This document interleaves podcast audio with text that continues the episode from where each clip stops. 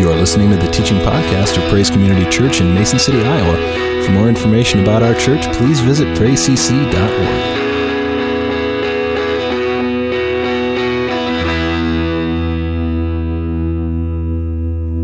Imagine picking up a newspaper and you read the following statement The world is too big for us. Too much is going on, too many crimes, too much violence and excitement. Try as you will, you get behind in the race in spite of yourself. It's an incessant strain to keep pace, and still you lose ground. Science empties its discoveries on you so fast that you stagger beneath them in hopeless bewilderment. The political world changes so rapidly, you're out of breath trying to keep pace with who's in and who's out. Everything is high pressure. Human nature can't endure much more. Now, this editorial, it really could have been written last week or last month or even last year, but believe it or not, this appeared in a newspaper called the Atlantic Journal on June 16, 1833, more than 190 years ago. Isn't that amazing? We think our generation has it the worst. But you know what? Every generation thinks it is the worst it's ever been. As a matter of fact, I oftentimes regret that my kids will never know the kind of America or grow up in the kind of America that I grew up in. But I also know that when they become adults and have children of their own, they too will probably wish and feel a sense of loss that their kids will never know the America they knew should Jesus tarry. And it's interesting because every generation likewise feels like it's the generation that Jesus is going to come back in. I see articles about that all the time. Could this be the time? Could this be the generation in which Jesus comes again? Yeah, it could be. But every generation before us has felt and thought the same thing. Janie and I have be, this year became grandparents for the first time.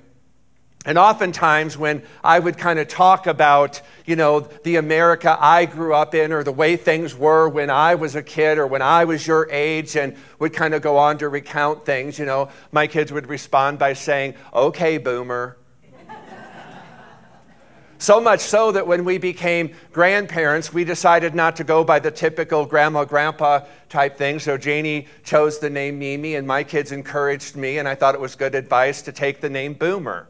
So my grandkids uh, call me Boomer. Um, so again, it's just a, a, reminder of how things really have changed. But again, it's nothing really new. And we're starting on a series. Uh, we're going to try to go several weeks into this. And I want to kind of call it From Burnout to Balance. And again, with 2024 fresh upon us, I remember about a month ago, Christy Early had asked us to kind of share a few of our New Year's resolutions. So I ask you this morning, kind of about a month out, how's that going for you? Do you know the number one New Year's resolution, pretty much of all time, every year? It's to lose weight. As a matter of fact, I was reading an article not too long ago, and one of the fastest growing trends in our society today are people hiring life coaches to help them manage their busy and hectic lives. You go on the search engine Google and you just type in those words life coach, and you'll get over 20 million sites referring you to someone who's offering to help you manage your life. Because for so many of us, life just kind of feels like it's kind of spinning out of control, and, and it's just beyond our ability to successfully manage. Recently, a US Today article made the following observation. It said, Today, people are souped up, stressed out, and overscheduled. In this brave new world, boundaries between work and family are disappearing.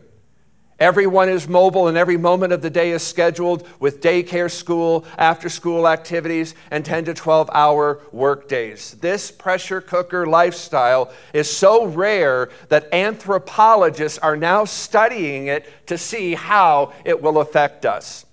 Well, I can tell them in advance because the Bible is very clear about how hurry and busyness and a frantic pace affect our lives. So I want to just quickly share with you probably the top four effects of a busy, hurried, stressed out lifestyle. The first thing you're going to feel is you're going to feel more stress. The more hurried and frantic our lifestyles become, the more stress we're going to experience. And one of the reasons that we kind of feel more and more stress is because we get more and more hurried. And again, it's kind of this cycle is reflected uh, from a verse in Song of Solomon, chapter 1, verse 6, and it says, I had no time to care for myself. The schedule fills up, the dishes pile up, the calendar events are overloaded.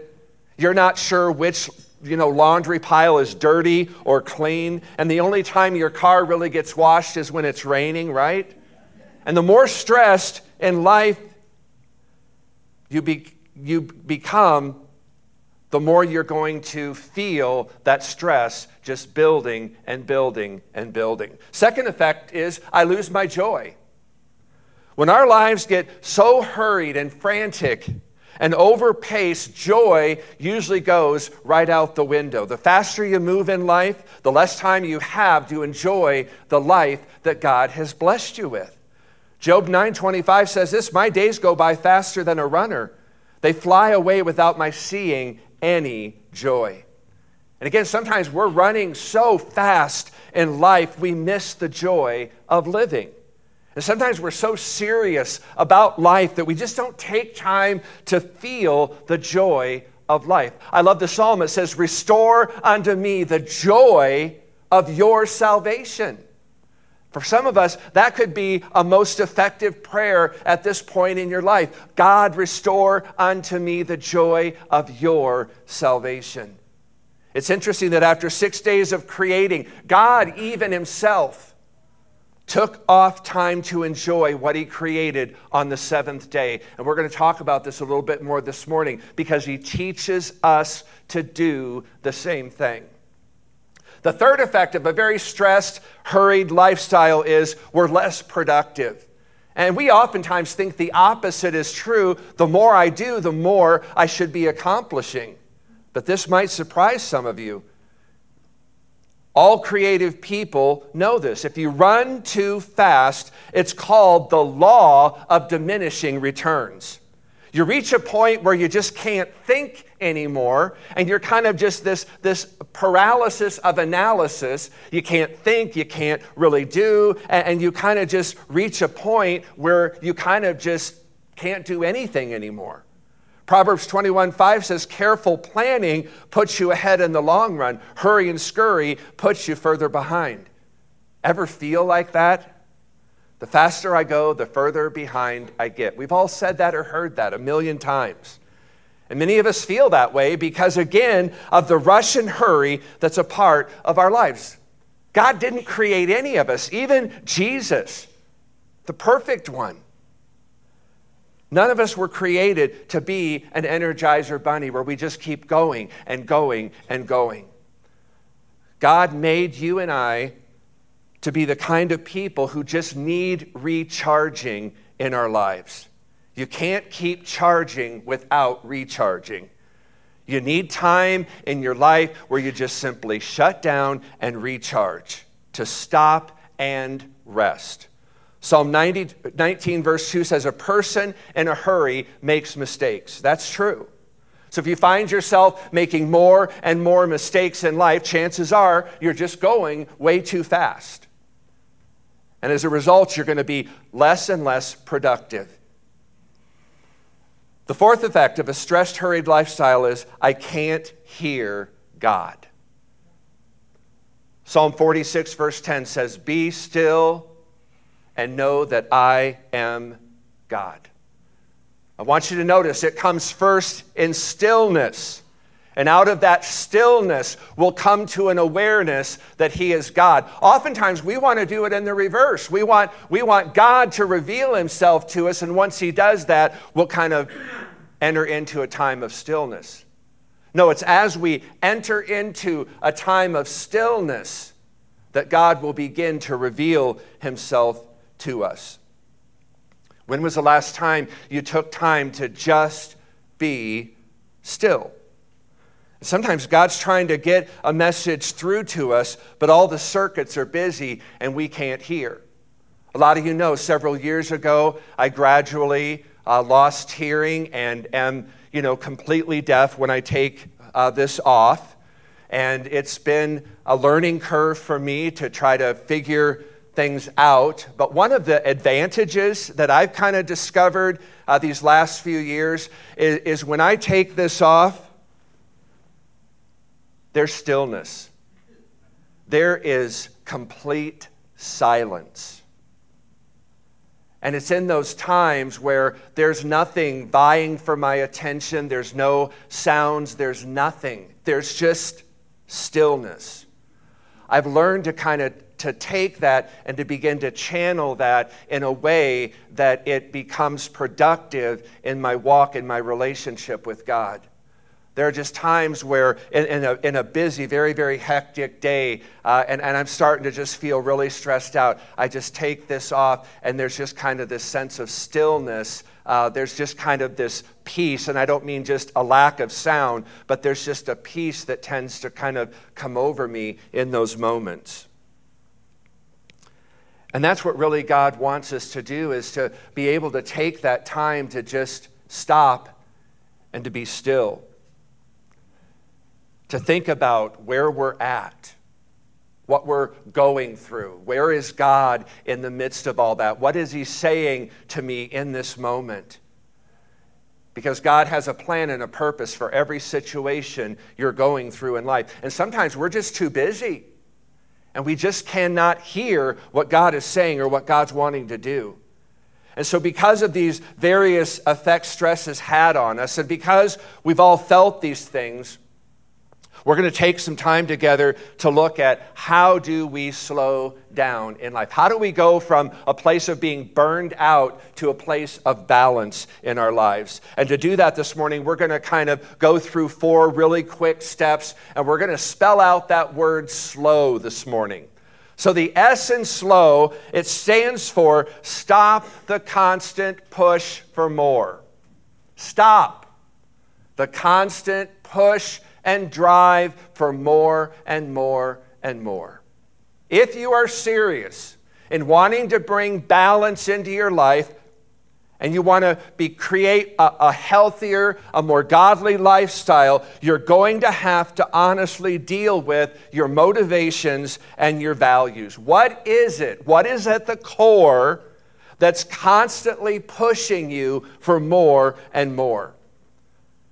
Why do you always have to have more achievement in your career, more money in the bank, more activities on your schedule, more experiences and thrills and pleasures? What is it? What is at the core that drives you for more and more and more? You got to answer that question. And what we're talking about here primarily is ambition. And again, there's nothing wrong with ambition. Ambition can be a really good, productive, helpful thing. It's really, frankly, how a lot gets done in this world. And everything, whether good or bad, had somebody with ambition behind it. So God has given us, He's kind of wired us in a way that we can have ambition. And God calls us to be ambitious in certain areas. But again, not all ambition is good. There can be ambition that's out of control, ambition without boundaries, ambition for the wrong motives or values can probably be one of the most destructive forces in all the universe. I've seen ambition destroy lives, families, careers, and marriages. It can destroy countries when a dictator becomes overly ambitious. And I just point to places like North Korea. Not everybody who is a high achiever is someone who should be admired or looked up to.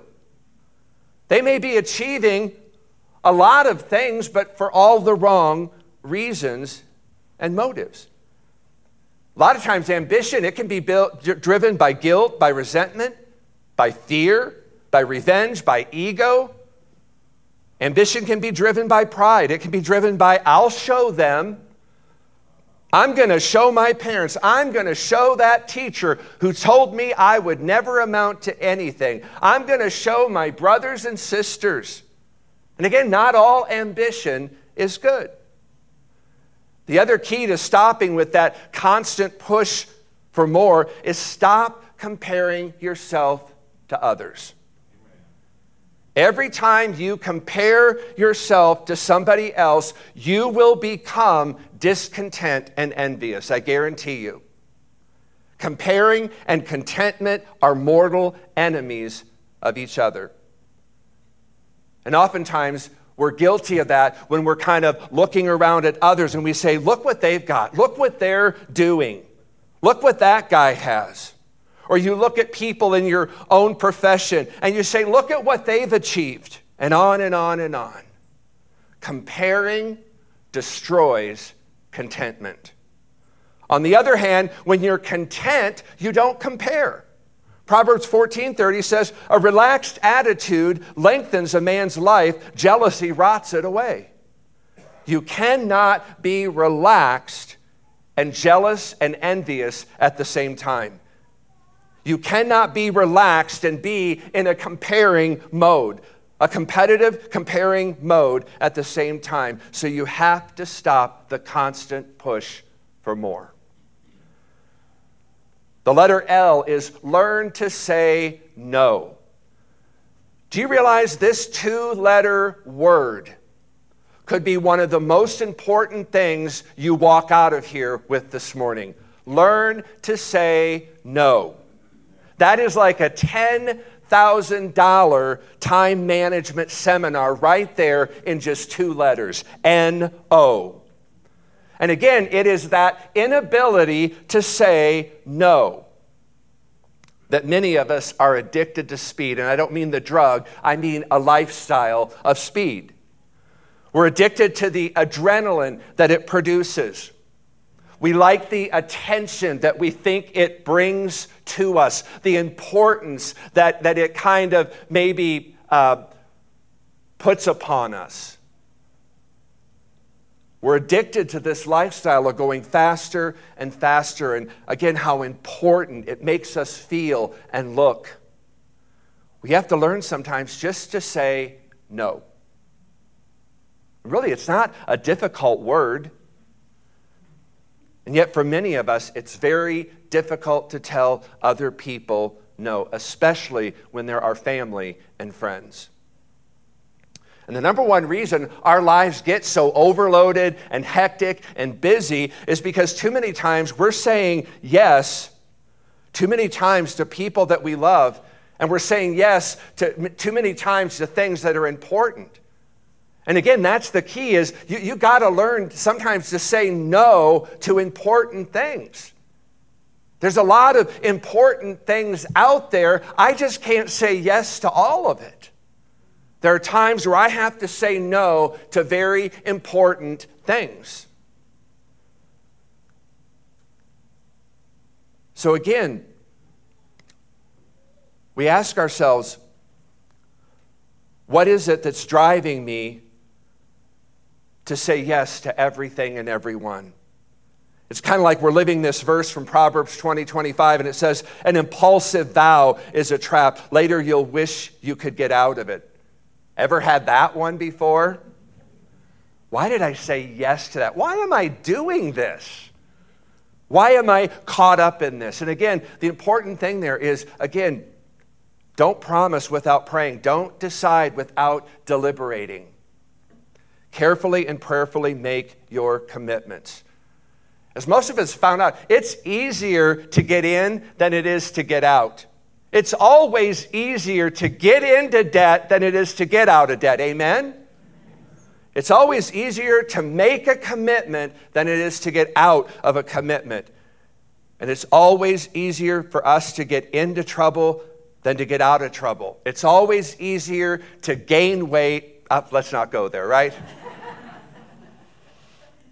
It's always easier to fill up your schedule than it is to empty it.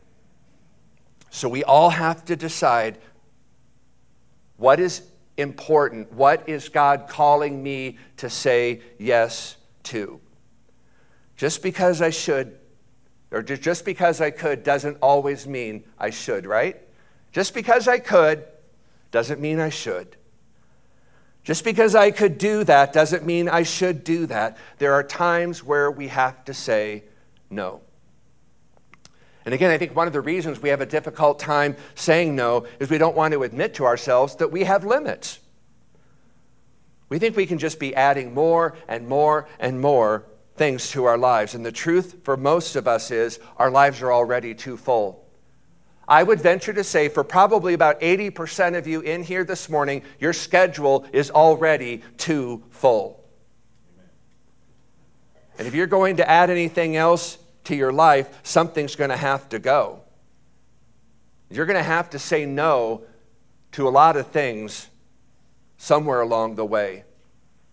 Do you ever walk into the grocery store? I do this all the time, and I'll kind of just walk right by the cart. So I'm here for just kind of one or two items, and then, you know, the longer you're in there, the more aisles you walk down, the, the, the fuller your arms get, you know, and it just gets to the point where you're walking with, you know, the eggs are kind of in between your knees as you're trying to walk up to the cash register.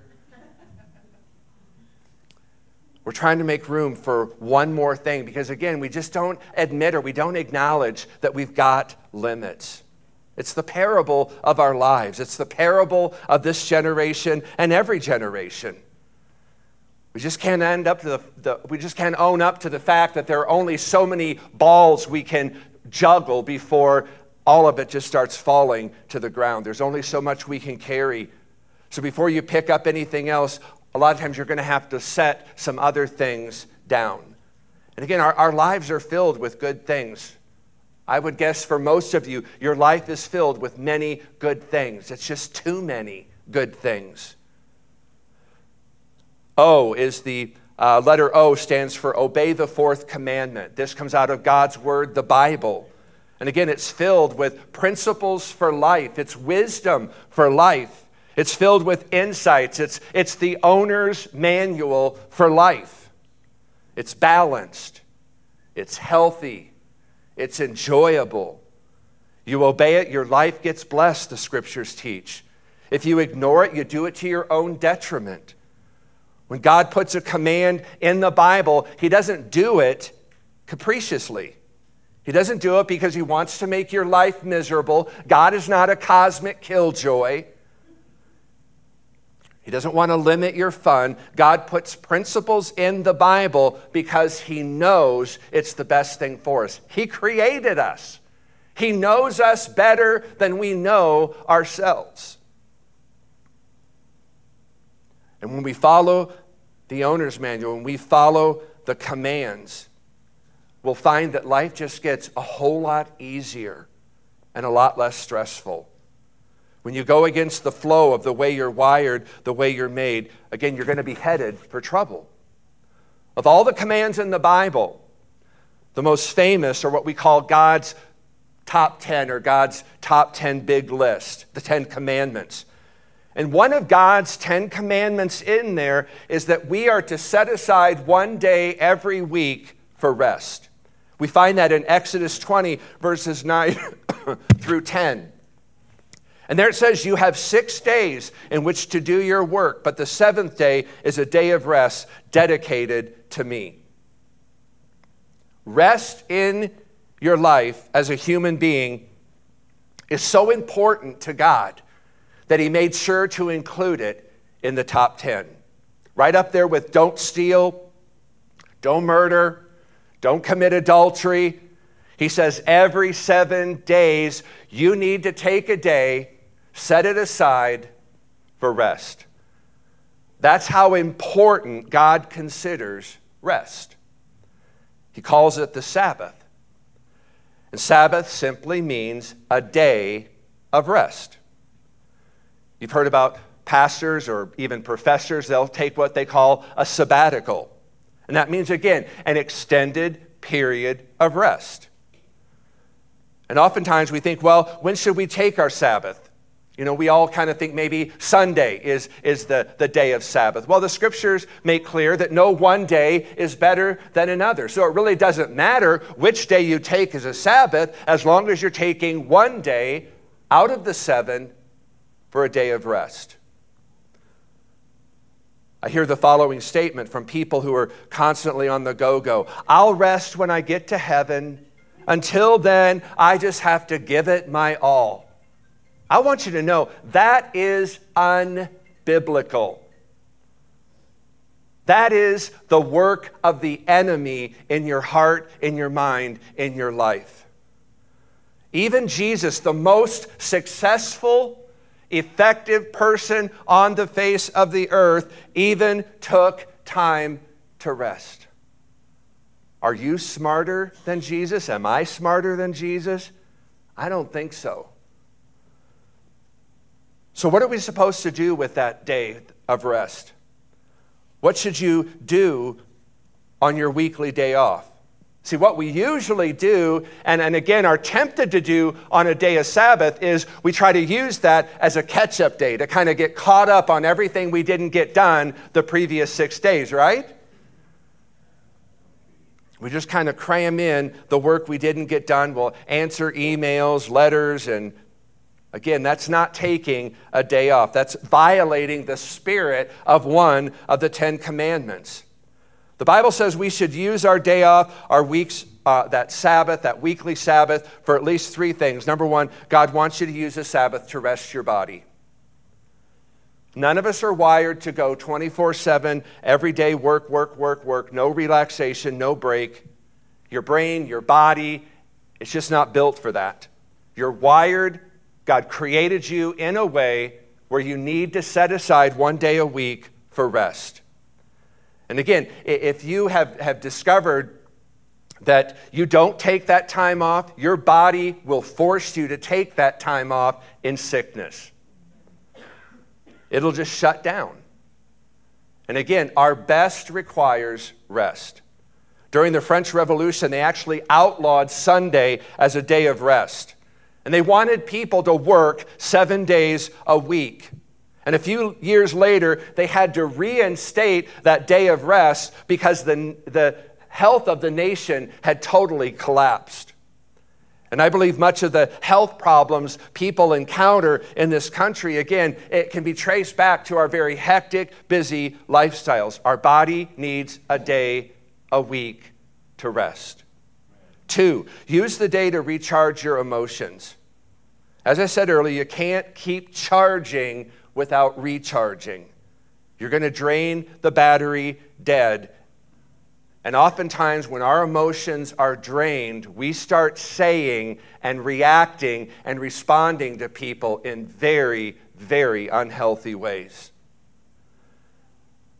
Again, quietness, just that, that taking that stillness, again, it recharges our emotions solitude, just getting alone, away from people, away from your phone, away from the internet, away from the television. Again, that, that solitude, it, it will charge you emotionally. Being with people that you enjoy or, or love being with, that has a way of recharging you emotionally. So get with people who recharge you maybe reading a book, maybe watching a, movie and just enjoying uh, watching maybe a, a great movie is a way, again, just to recharge. The third thing is use the day to refocus your spirit and do a spiritual tune up. Refocus your spirit. Now, there's a word for that in the Bible, and, it and it's called worship. Worship is another word for refocusing, redirecting my spirit, my focus, my energies, my attention upon God. It's reconnecting with God, and all of us need to do that. One of the benefits of worship, like we're doing here today, is it really kind of helps you to get a bigger perspective on your problems. A lot of us, we can have problems that will just overwhelm us. And, and we oftentimes just feel smaller and smaller and smaller. And we feel like the walls start closing in, it, they're kind of caving in on us. Then you go to worship and, and you begin to refocus on how great God is, how big and how awesome God is. And then all of a sudden, the problems that were so daunting and overwhelming, they kind of begin to fade away when compared to the greatness of God. Nothing in life can give you that kind of perspective like worship does. You can't go to the ball game or the football game to get the perspective on life God wants you to have. You, you, I get people that say, well, you know, I go golfing on Sunday. That's my time with God. You will never get the perspective God needs you to have on a golf course. It's only in worship. And I mean that individually, I mean that collectively. Only as you get in touch with God will you get the perspective He needs you to have. So we all need private time alone with God, not just at church on Sunday mornings. And I would say if you're too busy for God, then you're too busy. And if you don't worship God, I believe you're missing the very purpose for which He created you, and that is to get to know Him. So, all of us, we kind of need to calm down. We need to just kind of dial down. And we just need to get alone and be quiet with God. And again, the more and more time you spend with God, the more and more relaxed you're going to be. If you're constantly upset, stressed out, you're probably not spending enough quality time with God alone. So I would encourage you on that Sabbath, you know, spend some of that in prayer, spend some of that reading the Bible, listening as God speaks to you. And again, if we don't slow down our lifestyle by choice, circumstances will force you to eventually. I'm just saying, count on it. Circumstances will eventually force you to slow down because of health or some other situation. Final is the W. That stands for wait for God's timing. If discontent is one of the causes of hurry, then impatience is its twin sister. And the reason we get in a hurry and we're impatient is basically a lack of trust in God. And oftentimes, when we get impatient, it's because we really don't believe that God has our best interest at heart. We really don't believe that God knows what's best for us. We think we know better about our life. We think we know what will make us content, what will make us happy. So we get in a hurry and we strive and we struggle and we sweat for the things that God intended to give us in the first place. And we get impatient because we didn't trust God. We just need to learn to wait on His timing. The Bible makes very clear that God has a plan and a purpose for every one of us in this room, and it is a unique plan and purpose. Your plan is different than my plan, your purpose is different than my purpose. And it only comes from being in communion in communication with God that I begin to, to discover what is His unique plan and purpose for me and for my life. Ecclesiastes 3:11 says God does everything just right and on time, but people can never completely or fully understand what he's doing. You ever have God kind of be doing things in your life and you're kind of like, why is this happening? Why is God doing this? And again, we don't fully understand the ways or the thoughts of God. Scripture says, you know, uh, uh, our thoughts are not his thoughts, our ways are not his ways. And so oftentimes those two kind of collide, and we're left wondering, what is God doing? And that can get a little frustrating. And oftentimes we want to ask, well, why doesn't God just spell it out? Or why doesn't God just tell me everything in advance? Why doesn't God just give us all of the details, the plans, and the purposes for my life all at once? Well, it's very simple. God wants you to learn to trust Him, and He wants you, you to learn to do that on a day by day by day by day, moment by moment by moment, step by step by step way. If God showed you the full picture, the plan, and purpose for your life right now, 99.9 of us would say, Thank you, God, and we would take it from there. But God isn't wanting us to be independent of Him, He's wanting us to be dependent upon Him. And the one way that God does that is by constantly just giving us a little piece of the puzzle, a little piece of the plan, a little piece of our purpose, one bit at a time, so that we'll keep coming back for the rest. One time the disciples came to Jesus and said, When are you coming back? And Jesus basically said, It's none of your business. He said, It's in the Father's timing. Timing is the Father's business.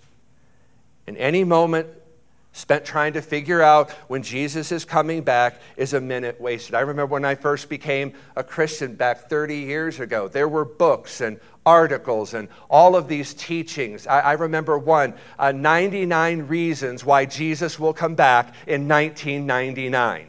Well, 1999 came and went, and, and Jesus never came back. And then the next year, uh, you know, 2,000 reasons why Jesus will come back in 2000. Every generation has those stories, those books, those podcasts, those teachings. And, and, every time someone thinks they've got it nailed down and they've got the rationale for why they believe that this is God's perfect timing, it comes and goes with nothing. Jesus said it's not for us to know the times and the seasons. So just put away your charts, put away your maps, and understand that Jesus will come back when it's time. But he says, until then, be about my Father's business. Trust God's timing. And again, if you're serious about slowing the pace of your life, again, we just need to trust and understand that God has a wonderful plan for your life.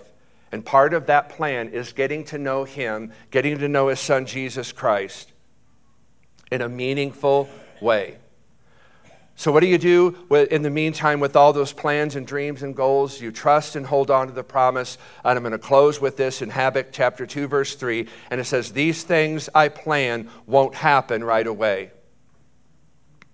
The things for your life, God's plans and purposes, it's not all going to happen at once slowly, steadily, surely, the time approaches when the vision will be fulfilled.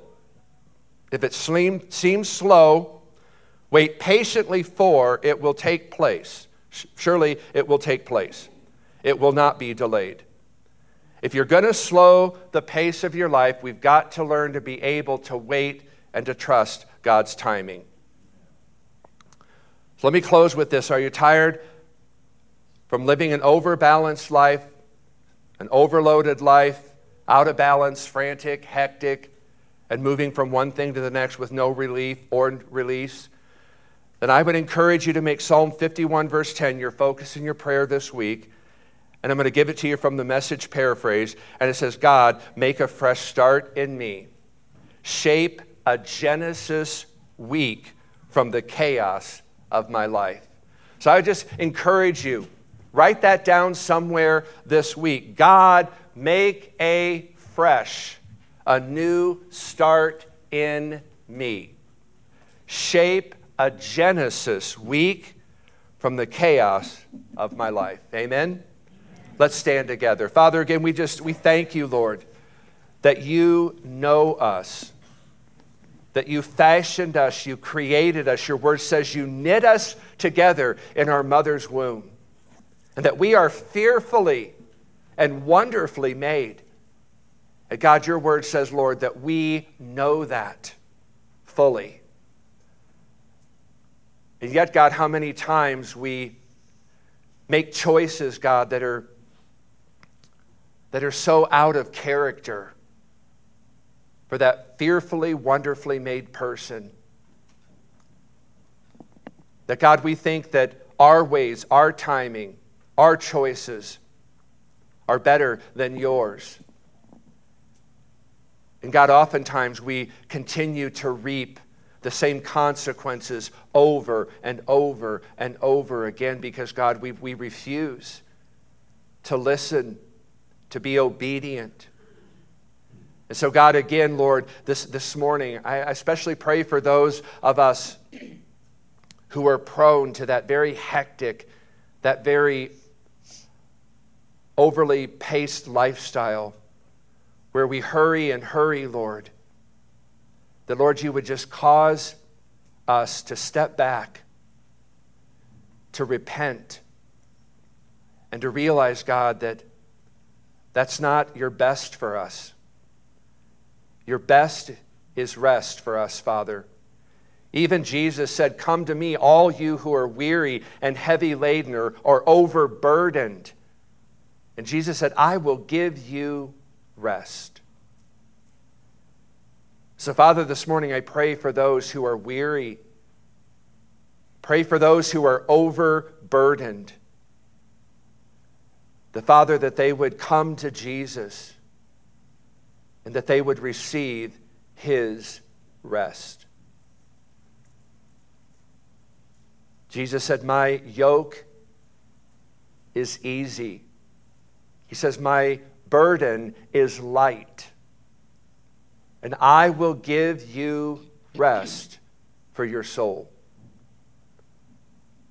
So, Father, help us to take on the yoke of Jesus this morning. Not the yoke of the world, not the yoke of our business, not the yoke of our family. Those are all important. But not to replace the yoke of Jesus. Jesus said, I am gentle and humble in heart. So, Father, we thank you for the yoke that Jesus offers.